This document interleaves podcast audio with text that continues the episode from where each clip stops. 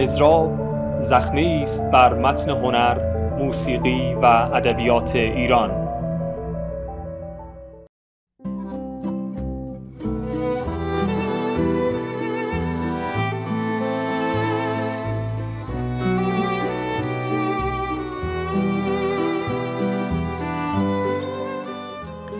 زن توی قطار.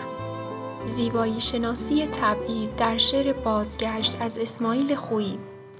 گویندگان سامان خندان ساجده خاجویی مهدی آشوری.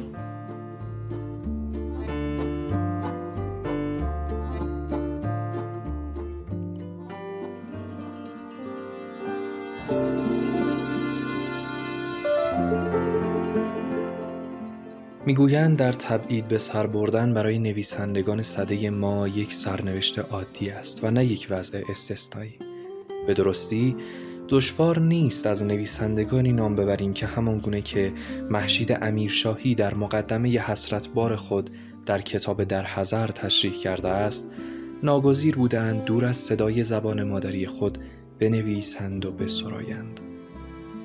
هنگامی که شمار ایرانیان بیرون از ایران به میلیون ها می رسد معادلات فرهنگی هم تغییر می یابد و تبعید سرنوشت ایرانی می شود چه نویسنده و شاعر باشد چه نباشد.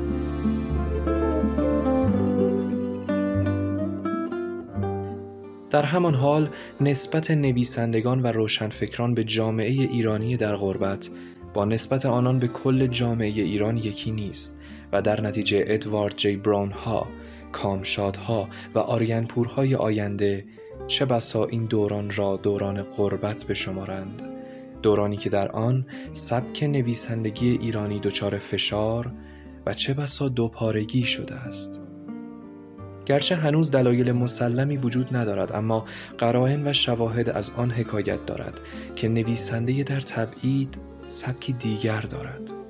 شاید از آن رو که به انگاره ها و تصویرهای بین المللی و واجه های غیر فارسی عنایتی بیشتر پیدا می کند و یا شاید به این خاطر که به سبب غیبت سانسور با احساس آزادی بیشتری می نویسد. آیا تفاوت به آن اندازه روشن است که بتوان سخن از دو برداشت مختلف از موضوع واحد و یا دو مجموعه از موازین زیبایی شناسی آورد که ممکن است یک پارچگی تاریخ ادبیات را در آینده تهدید کنند؟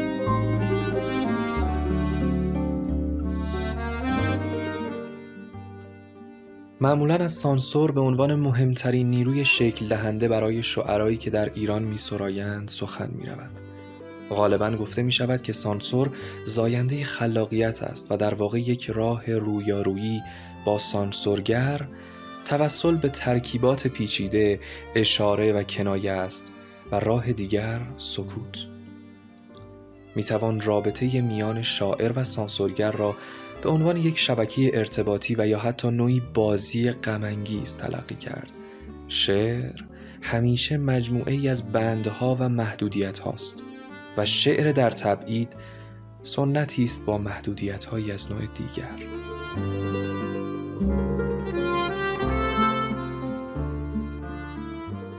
هدف سانسور این است که فراگردی نادیدنی بماند و به درستی مقوله تفاوت سبک در شعر آکنده از پرسش های پیچیده است. پاسخی روشن و قانع کننده به این پرسش ها نیازمند مطالعه بسیار و آگاهی ژرف از ریزکاری های متون اشعار است که من هیچگاه به آن نخواهم رسید.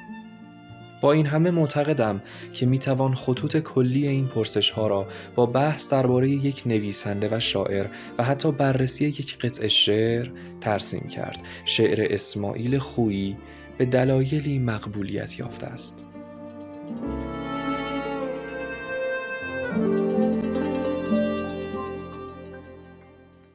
او که سالهاست در انگلیس به سر می‌برد به تازگی در آمریکا نیز به علت شرکت در برنامه بین المللی نویسندگی که در دانشگاه آیووا برپا شده بود از شهرتی گرچه نچندان گسترده بهرهمند شده است. شعر او برای من تنینی دو لبه و گیرا دارد. زیرا در آن بیانی که ملهم از آشنایی او با فلسفه است بیانی گاه گاه انتظایی و نصرگونه که به عمد از مرز آنچه ما بنا به عرف بیان منظوم مینامیم فراتر می رود ناگهان به صحنه مشخص و ملموس می رسد که در آن غیبت بافت گونگون دنیایی زبر و زمخت را می توان حس کرد.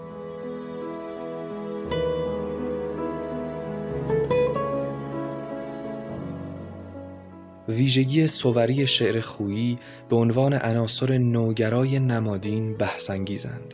در شعر او چگونگی ردیف کردن واجه ها و ترکیبات که در سراسر صفحه پراکنده اند و به تدریج به خطوطی که با حاشیه صفحه هرچه بیشتر فاصله می گیرند تبدیل می شوند سبک خاص شاعری او در تبعید نیست.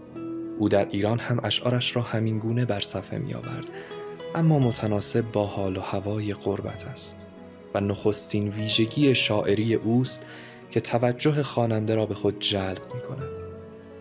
تا حال آنچه گفتم هیچ یک از مایه های شعر ایرانی را چه در بیریشگی قربت سروده شده باشد چه در حذر مشخص نمی کند. اما بحثی درباره محتوای شعر ما را به این مایه ها نزدیک تر می کند. از همین رو مایلم به قطع شعر خاصی بازگشت به برجوورتزی بپردازم که در 1988 در تنها شماره نشریه فارسی آوند در لندن به چاپ رسیده است. تفسیر و تعویل من از این شعر با تأکید خاص بر ویژگی های آن چنان است که بتواند آغازی برای کنکاش در عناصری باشد که ویژه نویسندگی و شاعری ایرانیان در قربت است. این شعر در وصف لحظه مشخصی از زندگی نامه شاعر سروده شده و با ترسیم یک چشمانداز خشکی و ساحلی در ایتالیا که از پنجره قطار دیده می شود آغاز می شود. برجوورتزی روستای ساحلی کوچکی در فاصله 75 کیلومتری جنواست که در چاپ 1984 کتاب راهنمای میشل به عنوان روستایی با 2400 نفر جمعیت و دو هتل بزرگ آمده است.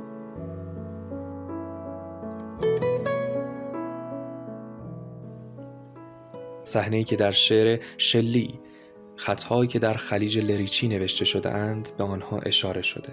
در انتهای جاده در همین کناره لیگورین است. بازگشت به برج ورتزی با توصیف یک سری چشمانداز آغاز می شود آن هم در قالبی که بیانگر حالتی از درک و احساس است.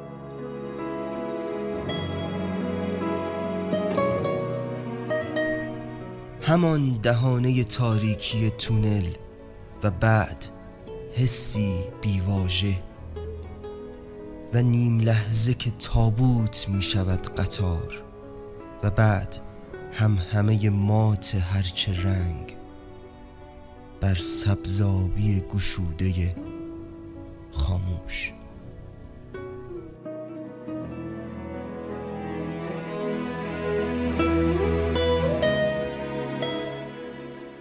واژه همان نشانگر بازگشت سراینده به صحنه آشناست. واژه آریتی تونل حداقل به گوش من از دیگر بیتهای شعر فاصله می گیرد و ندا می دهد که واجه های خارجی و عناصر و مایه های برخواسته از فرهنگی ناآشنا در شعر رخنه کردند. خویی مبتکر وامگیری از واجه ها و فرهنگ غیر ایرانی نیست. شعر نو دیر زمانی است که با چنین سبکی راه خود را از شعر کلاسیک ایران جدا کرده است. در شعر خویی لحن و ترکیب غیرعادی واژه ها که دو گونه زبان شاعری را به هم میآمیزد کاملا به چشم می‌خورد. این لحن از یک سو روشنگر حقیقتی پنهان است گویی می‌خواهد بگوید تنها به یاری این واژه هاست که می توانیم زندگی پیچیده خود را ترسیم کنیم. و از سوی دیگر چون حائلی میان ما و دنیا قرار گرفته است. تا اینجا ما همچنان در بیت آغازین شعر قرار داریم. در جایی که به نظر من آوردن واژه تونل پس از یای اضافه دهانه تاریکیه هم یک توصیف واقع گرایانه است و هم یک ترکیب دستوری دقیق اما غیر عادی. تأکید شاعر در اینجا بیش از آنکه بر تونل باشد بر مفهوم ذهنی و انتظاعی تاریکی است. به عبارت دیگر دهانه تاریک نیست بلکه دهانه تاریکی است. آنچه در مقایسه با آن منظره روشن به نظر می آید تاریکی عینی نیست بلکه دست کم از لحاظ دستوری تاریکی مجرد و انتظایی است.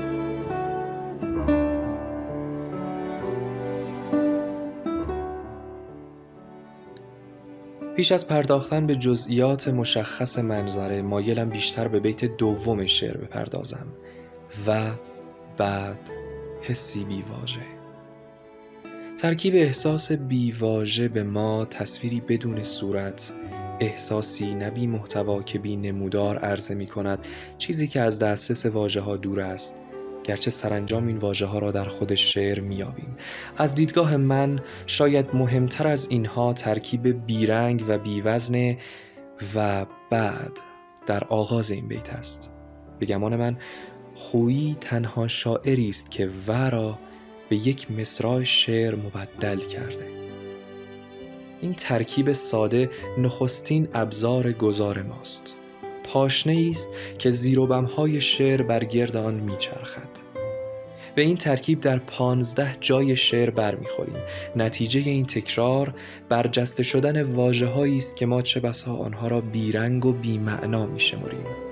اگر این گونه ترکیب ها و واجه ها تا این حد تکرار نمی شدند سبک ناقص به نظر می رسید.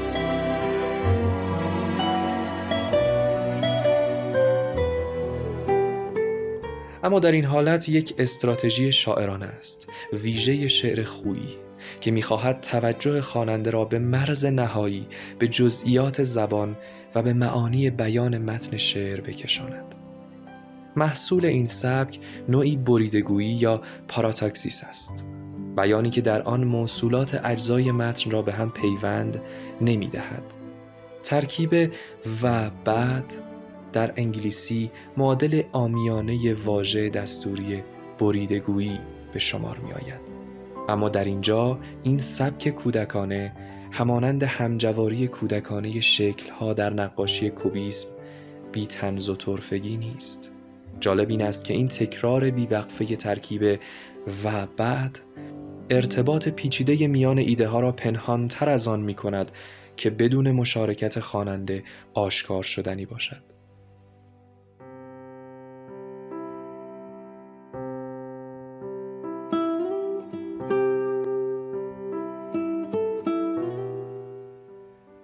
برای پی بردن به پیچ و خم دید خویی به نظر من دو راه پیش روی ماست یک راه دنبالگیری سلسله انگاره است که در مجموع و با سبکی واقع گرایانه به داستان شکل می دهند و تمرکز بر حوادثی است که در قطار رخ می دهد.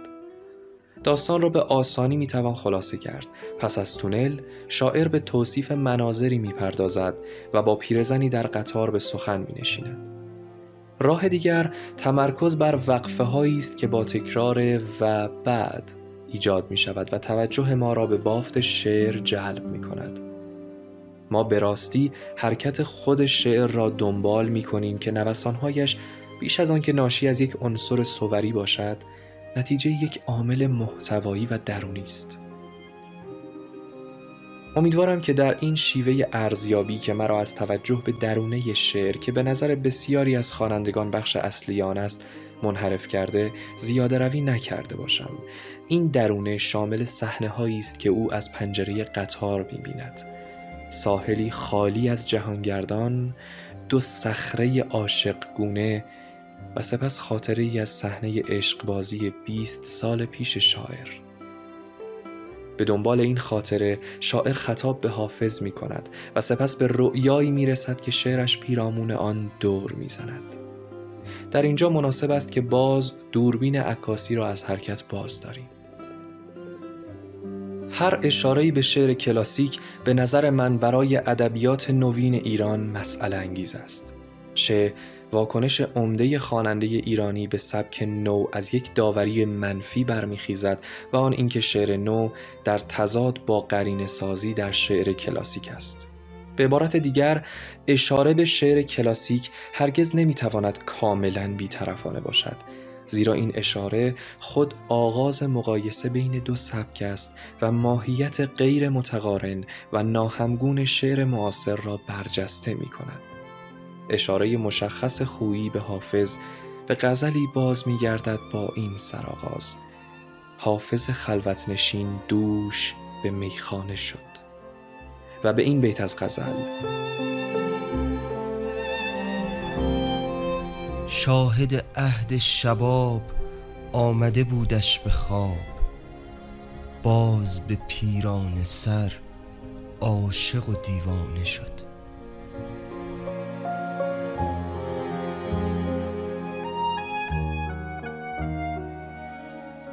برابر نهادی که نوید بخشی جوانی را با جنون پیر عاشق همتراز می کند همان بیست سال فاصله میان شاعر و جوانی اوست.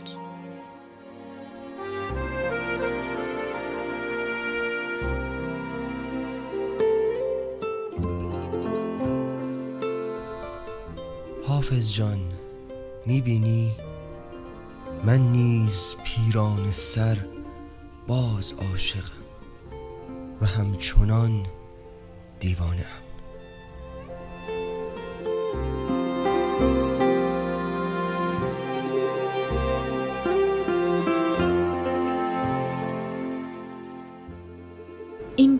یاری واو و بعد دیگری یک راست به رشته ارتباط گویاتری با ایران می‌رسد. پیرزن ایتالیایی که یادآور مادر بزرگ شاعر است. رویارویی با پیرزن و پرسش معصومانه او که شاعر از کجا می آید تکیهگاه اصلی شعر را پی می ریزد پاسخ به ظاهر منطقی شاعر به این پرسش ایران است اما بلا فاصله به بازبینی پاسخش می پردازد تصویر شاعر تصویری سنتی زنی چادر بر سر نشسته بر زمین و مشغول به خواندن قرآن که گاه گاه عینک از چشم بر می دارد و با گوشه مقنعه اشکش را می زداید. به یاد شاعر می آید که مادر بزرگش را بازگو کردن خوابش می ترساند. خوابی که در آن امام زمان را دیده بود نه در سیمای پیام آوری خوشخبر و نیکخواه بلکه در چهره کسی که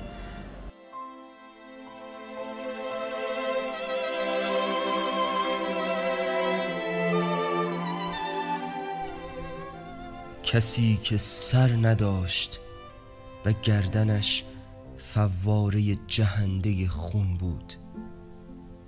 شک ندارم اسم اسبش زلجناه بود شمشیرش زلفقار و هیچ کس را از بیشمار امت خیش انگار به راستی و درستی باور نداشت.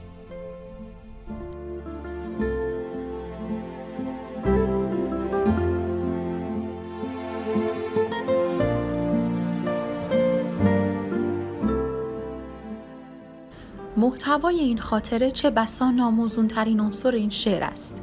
به تنهایی این خاطره خود شعری در قالب شعر اصلی است. بینشی از تراسنده و قیامتگونه و نمونه ای از ویژگی های شعر نو. خواب را می توان نمونه تنش سنتی شاعر در قالب کودکی تیزهوش و کنجکاو دانست که به چالشگری با بزرگان برخواسته است اما در اینجا خاطر بی نهایت دلگداز است زیرا کودک خودش به منشأ اقتدار مبدل می شود. خوابش به دلیل معصومیتی که دارد درست و تعبیر پذیر تلقی می شود اما دستکاری که در اقتدار سنتی در امام زمان کرده و تأثیر این دستکاری در مادر بزرگ که به فرض ما با گوش کردن به خواب کودک نسبت به آینده روح خودش نگران شده خود رقتآور و تکان دهنده است. خواب مذهب سنتی را شکننده و وابسته به جزئیات مندرآوردی تصویر می کند و در همان حال مقوله سوء استفاده از مذهب را به میان می کشد.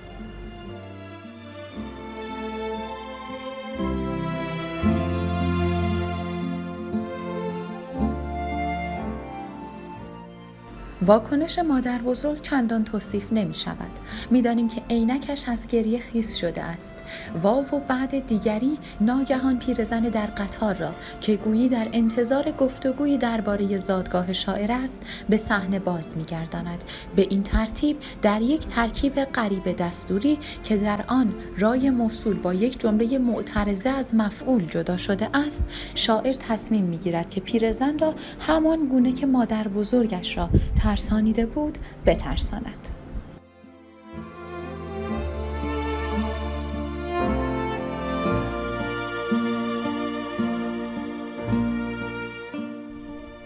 و بعد پیر زنک در قطار انگار مادر بزرگ خودم را می‌خواهم باز بترسانم.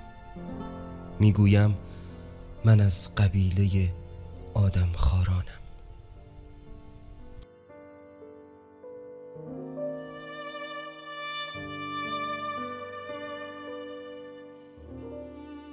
با این همه در این پاسخ حقیقتی به زبان مجازی را می‌توان شناخت. این حقیقت را که شاعر مردمی را پشت سر گذاشته که به خوردن یکدیگر دست زدهاند و تا هنگامی که در ایران بود نمی‌توانسته این آدم خاری را توصیف کند. پرسش پیرزن کام. چی یا چطور که به همان واژه ایتالیایی در شعر آمده. با یک سری توضیحات پاسخ داده می شود با فریادی تکه پاره شده آنها خونش را ویران کردند سرزمینش را آیینش را آرمانش را ایمانش را انسانیتش را و بدتر از همه در استقبال از عقاب ناصر خسرو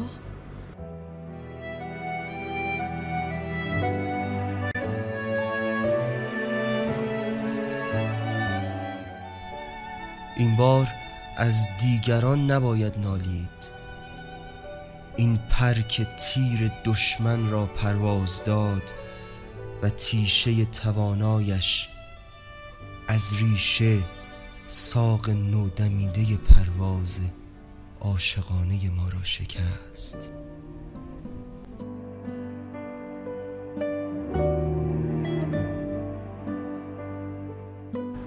به درستی همینجا می‌شد ایستاد. اما در این صورت شعر معنای دیگر و برداشت دیگر از تاریخ به خود می گرفت آنجایی که پیرزن می‌گوید این دیگر چه زبانی است قالب شعر تعیین کننده می شود به عبارت دیگر مهمترین نکته ها و حساس ترین لحظه ها با کسی در میان گذارده می شوند که زبان شاعر را نمی‌فهمد.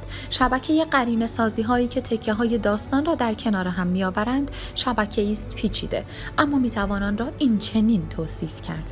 اگر فرازهای پایانی شعر که در آن شاعر بوس و کناری را به یاد می آورد و به سان آخرین تکه های یک قطعه موسیقی آرام گرفته در کنار ساحل قدم می‌زند این احساس را می بخشد که التهاب او پایان یافته است. به نظر من کلید این آرامش را باید در این دو گفتگو جستجو کنیم که بالاتر از همه تفکری در تاریخند.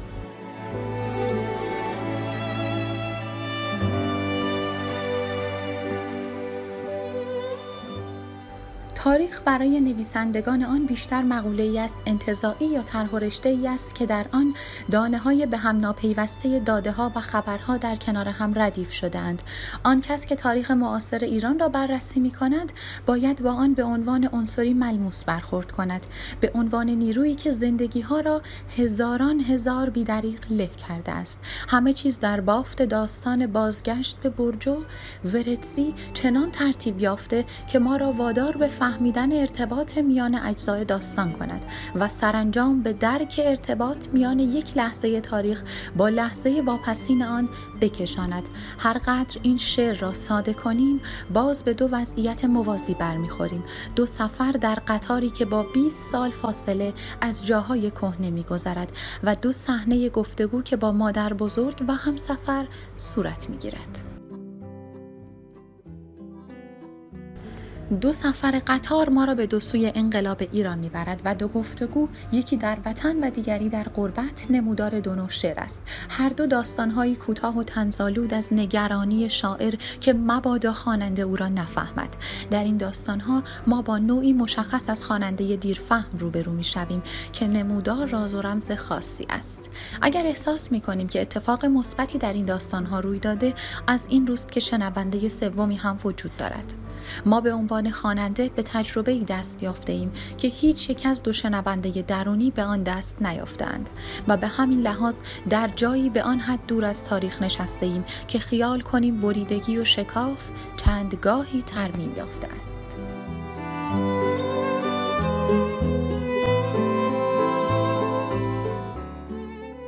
پیرزن ایتالیایی که نیکخواهانه به داستان گوش می‌دهد اما آن را نمی‌فهمد در شعر جایگاهی اساسی دارد. هیچ تحلیل موضوعی نمی‌تواند این جایگاه را توجیه و تبیین کند. به عنوان نماینده تضاد میان زیبایی شناسی در حضر و در سفر او نمودار خوانندگان شاعر در قربت است. در وطن انسان با این مشکل روبروست که سخنانش خطر خیزند و همواره او را در خطر قرار می دهند. در غربت خطر و تهدید رنگ می بازند. اگر سانسورگر منقد موشکاف و دقیقی است که برداشتش نویسنده و اثرش را تهدید می کند پیرزن در قطار نقطه مقابل سانسورگر است و در همان حال به دلیل توجیه نیکخواهانش تهدیدی از نوع دیگر